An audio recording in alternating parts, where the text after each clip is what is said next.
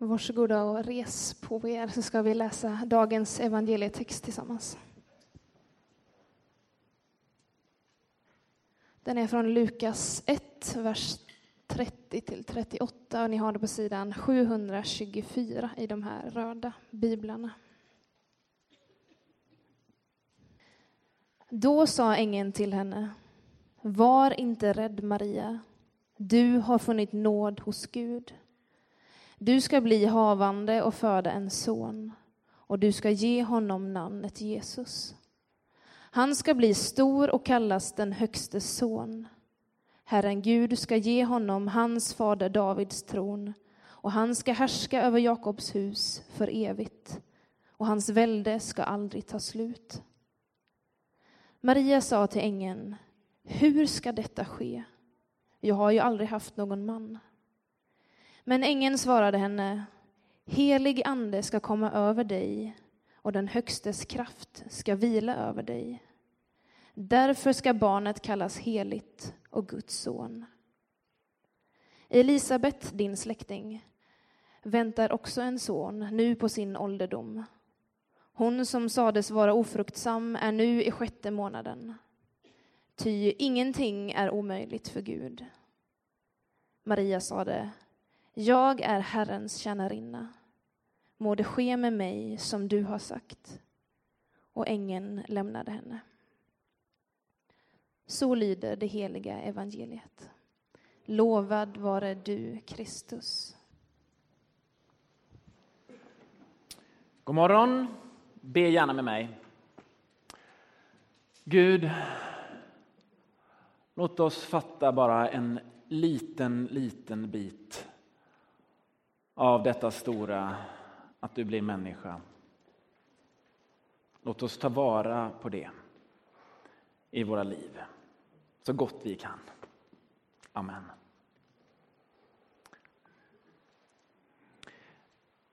Johannes förklarade för er här i början hur otroligt märkligt det som händer är. Att allting vänds upp och ner. Att Gud som har skapat allt, som håller allting i sin hand, blir den som själv får plats i en hand och en famn.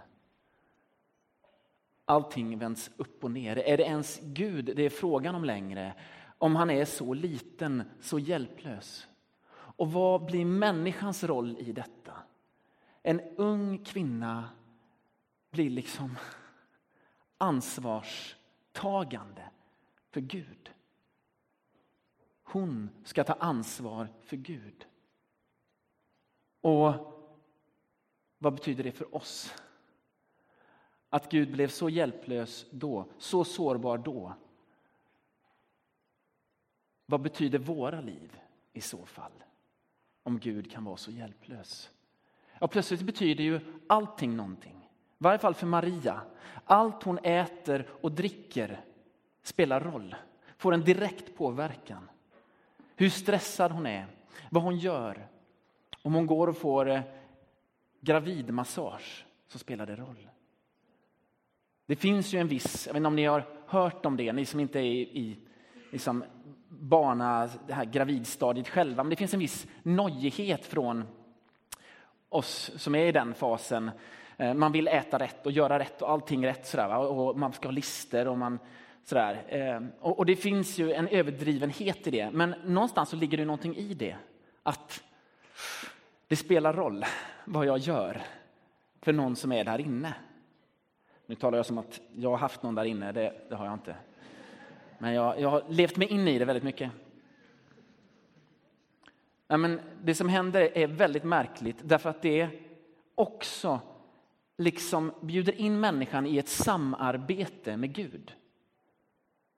Att Gud ska genomföra en gigantisk plan som ängeln berättar om i början av den här texten.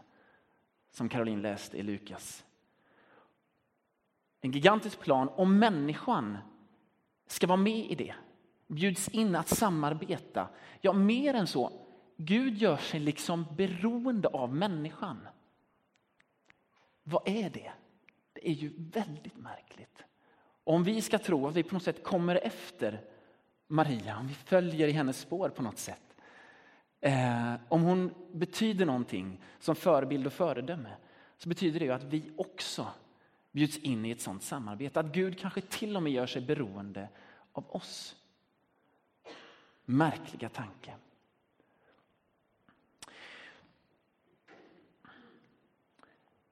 Det som jag vill titta på nu, det är, det här är på gång. Vi står på tröskeln in till detta märkliga. Och vad gör då Maria? Hur reagerar hon på det? Hon får reda på planen, hon får reda på sin egen stora, stora roll i den. Vad gör hon med det? Hur reagerar hon på det? Hur skulle du reagera? Ja, de som är lite störska av oss, vi skulle säga jajamensan, äntligen någon som fattar vad jag kan och borde betyda. Och så de andra av oss som är lite mer ödmjuka kanske skulle säga du måste ha gått fel. Jag, jag klarar inte detta. Jag är för liten. Jag kan för lite. Men vad är det Maria säger? Hon ställer en så grymt skön fråga. Hon har hört planen och så säger hon mm, Det finns en lucka här, Gud. Hon är väldigt praktisk, väldigt jordnära. Hon ställer en enkel fråga. Hur ska det gå till? En viktig del i planen är att jag ska bli gravid. Men jag har inte haft någon man, det vill säga jag har inte haft sex. Det är det hon säger. Eh, så hur, hur ska planen funka? Det finns en logisk lucka här. Och jag tycker det är så, det är så hon fokuserar inte på sig själv, hon fokuserar på hmm, hur har du tänkt nu? Ja, okej, okay. men hur ska det gå till? Det finns ett glapp här. Och jag skulle vilja ha fler som Maria när de mäktiga gör upp sina planer. Oavsett om det är Irakkrig eller Hallandsåsar eller vad det nu är, så skulle jag ha någon som liksom tittar igenom det och väntar, ja, det, ni tänker bra här, men det finns en logisk lucka här. Hur, hur ska det gå till? Hur ska folket i Irak plötsligt bli demokratiska? Har ni tänkt igenom det? Vad ska soldaterna göra och säga för att det ska hända? Alltså, sådana där små logiska luckor som är ganska viktiga för att det ska funka. Och så vidare. Och hon tillåter sig att ställa den praktiska frågan från hennes verklighet. Hon har ingen eh, masterutbildning.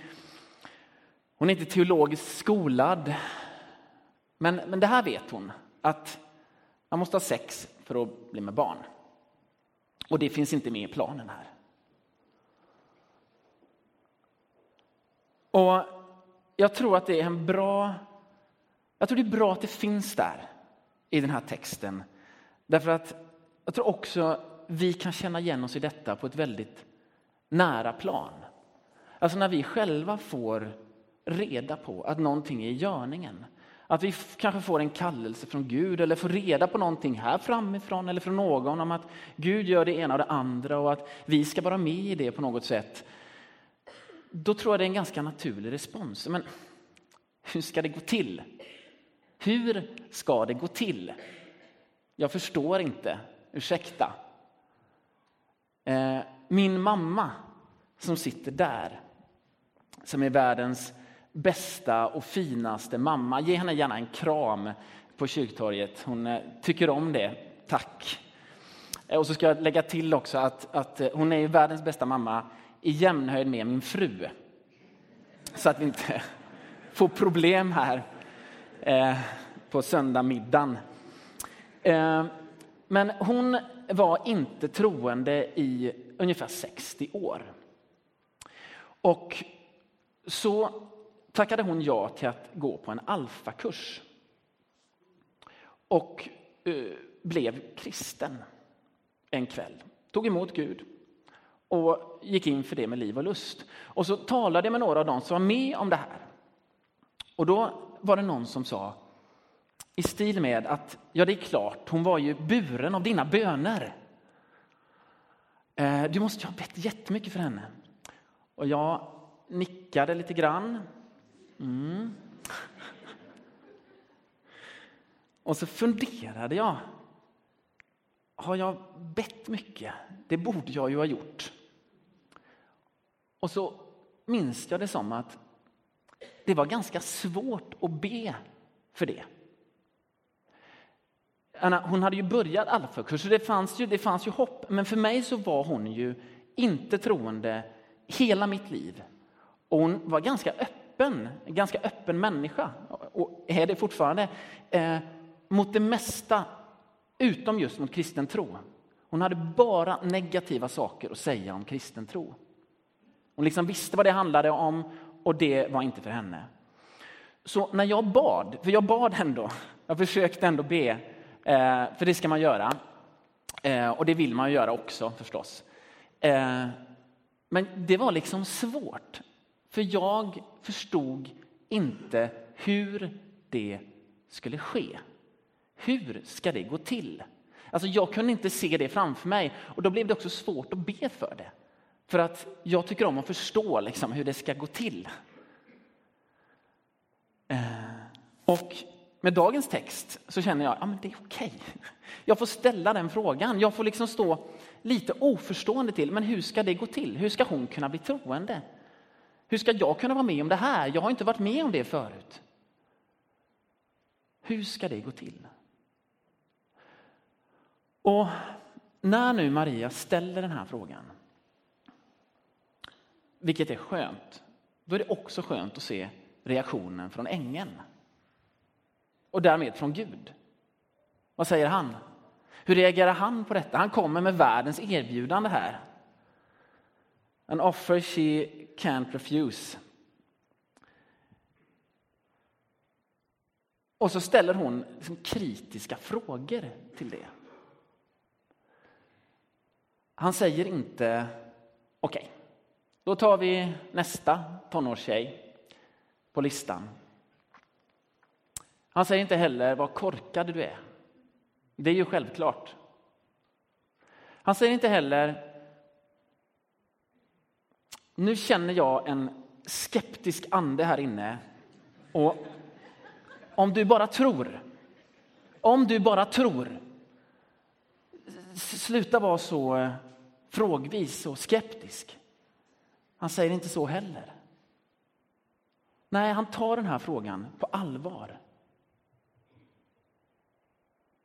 Och han ger inte bara en, utan två förklaringar när hon frågar. Den första förklaringen, helig ande ska komma över dig och Guds kraft ska vila över dig. Det är en förklaring som jag menar, det är ju helt korrekt förstås. Det beskriver ju det som ska hända. Men jag kan, jag kan känna mig lite sådär, lite missnöjd med förklaringen. Eh, därför att den innehåller ett antal stora ord som det inte är säkert att man förstår. Om du varit ny i en kyrka någon gång så har du märkt det här att det finns stora ord som lätt staplas på varandra nåd och synd och välsignelse som det inte är säkert att man förstår. Storord, liksom. Ehm, och som inte säkert förklarar eller blir ett svar på din fråga. Jag, eh, jag har haft sådana problem. Men samtidigt så är det så om jag ska försöka, försöka säga någonting bra om den här förklaringen. Det är ändå ängeln som kommer med den och därmed Gud som kommer med den. Så, så tror jag att vi inte kan undvika vissa storord. Jag tror att vissa storord behövs. Att vissa ord som i det förstone kan liksom nästan skymma sikten, kan, som kan jäcka oss, som kan eh, göra det svårt att förstå. de orden på något sätt är omistliga. Att de skulle kunna locka oss in i en djupare förståelse. Alltså att det finns ord som rymmer hela världar av erfarenheter, av logiska samband, av dofter, av känslor, av levt liv. Vad menar jag då? Jo, jag tänker så här. Du är på en middagsbjudning. Och så är du mitt i ett samtal och så i det här samtalet så dyker det upp ett enda ord. Säg namnet på en semesterort i Grekland. Och plötsligt så vet halva sällskapet precis vad det handlar om. Och det börjar bubbla upp berättelser, eh, maträtter, saker som någon har gjort, någon, som någon inte har gjort. Och så bakom detta ord så ryms det hela världar. Någon har gjort bort sig. Det blev nästan katastrof, men de övervann det och nu har de lagt till det till sitt liv på något sätt. Så när de öppnar den dörren så går de in där och så finns det en massa saker där. Och så är det med och definierar vilka de är och vad deras relationer är. Och, och det är samma sak är ju när du ska eh, gå in i ett nytt yrke. Börja en utbildning eller gör praktik någonstans. Då finns det ofta en jargong som nästan döljer vad det är folk håller på med. Det är så svårtillgängligt. För att det är massa ord som du inte känner till. Och så när du fortsätter på den här praktiken eller utbildningen så börjar du bekanta dig med de här orden. Och så börjar du testa dem och så ser du att nej, så skulle man inte säga, det, det var fel. Eh, eller så här, ja men det funkar, folk verkar acceptera det jag säger nu. Och, aha, är det så här man ska göra? Är det det här som ordet betyder? Och så plötsligt en dag så märker du att du är på insidan av ordet. Ordet har blivit en dörr som du har gått in i och plötsligt så förstår du världen på ett annat sätt. Du har varit med om något slags liksom, paradigmskifte. Du, du, ser på världen på ett annat sätt för att du har tagit dig an ordet och den verklighet som ryms i det här ordet. Och, och så fungerar ju faktiskt all språkinlärning, visar det sig. Eh, ett ord hemma hos mig just nu det är ju offside. Vad är offside? Är det, är det här offside, pappa? Eh, nej, det är inte offside. Eh, det var bara att du sköt i mål. Det är inte offside. Eh, och så testar man sig fram och så får man reda på hur funkar det? Vad ska jag göra och inte göra för att det här ordet... Alltså, helig ande ska komma över dig och det Guds kraft ska vila över dig. Det är ett ord som rymmer en verklighet. Och den förklaringen, det ordet, kanske också måste paras med andra förklaringar. Så kände jag när jag var ny i kristen tro. För mig var det djupt otillfredsställande när någon bara staplade storord på varandra. Och jag frågade efter mer. Vad var det jag frågade efter? Jo, jag frågade efter en förankring i mitt liv. Förklara så att det har med mig att göra. Och det är precis det som ängeln gör i sin nästa förklaring. Vad gör han då? Jo, han pekar på någon som är Maria är väldigt väl bekant med. Hennes kusin Elisabet. Eller hur blir det nu? Det var kusin, va? Ja, ja tack. Eh, som hon kände väldigt väl. Och så berättar bara ängeln, ja, men, du vet Elisabet, hon är gammal, hon borde inte kunna bli gravid, men hon har blivit gravid. Oj, hur gick det till? Gud. För Gud är ingenting omöjligt. Och så har han liksom gjort samma sorts förklaring, men utifrån hennes liv, hennes verklighet, hennes referenser. Samma förklaring, men inte bara via liksom storord, utan via något väldigt konkret. Jag tycker det är, det är läckert hur han tar sig an Marias frågor. Så och så. Och så när han har förklarat så säger Maria någonting. Hon säger någonting. hon svarar på erbjudandet. Alltså, Gud kommer inte bara med det här, nu ska jag rädda världen och du ska göra det här och det här. Det finns faktiskt en plats för hennes svar i detta. Och nu råkar det vara positivt. Må det ske med mig som du har sagt. Men det betyder ju att hon hade kunnat säga nej. Alltså det finns ju den platsen eftersom det finns en replik där. Det finns ett utrymme för henne att säga hur, hur funkar det här för henne? Och det svar hon ger då, det ja-svaret, för det är ju ett ja-svar. Och därmed väldigt aktivt. Vad är det för sorts svar? Hur går man in i ett samarbete med Gud? Ja, nu fixar jag det här. Nej, men det är ju inte det hon säger. Det här är mycket mer komplext, mycket mer avancerat. Hennes aktivitet, hennes ja, det består i att acceptera det som nu ska hända henne. Och det säger oss någonting. Alla vi som skulle vilja vara med och förändra världen. Hur går det till? Alltså Marias svar, det använder ett språk och en grammatik och en hållning som säger oss någonting om vi vill vara med när Gud förändrar världen. Om du vill vara med och förändra världen så kan du göra upp en plan. Du kan satsa hårt, du kan planera, du kan ha en strategi och du kan kämpa stenhårt för den. Och jag tycker att du ska göra det. Men Maria säger, må det ske med mig som du har sagt. Ungefär som vi ber i Fader vår. Låt ditt namn bli helgat. Låt ditt rike komma. Låt din vilja ske på jorden som i himlen. Må det ske med mig som du har sagt. Kan man vara aktiv på det sättet? Kan man förändra världen på det sättet? Genom att tacka ja till det som kommer? Ja, varje förälder måste jobba på det sättet. Du kan inte ta din vilja, dina planer och lägga på det och bestämma hur det ska gå till. Du ger upp en del av ditt liv. Det blir sig aldrig likt. Det ska inte bli det. Därför du har gått in i ett intimt samarbete med en annan människa som kommer att kräva så mycket av dig.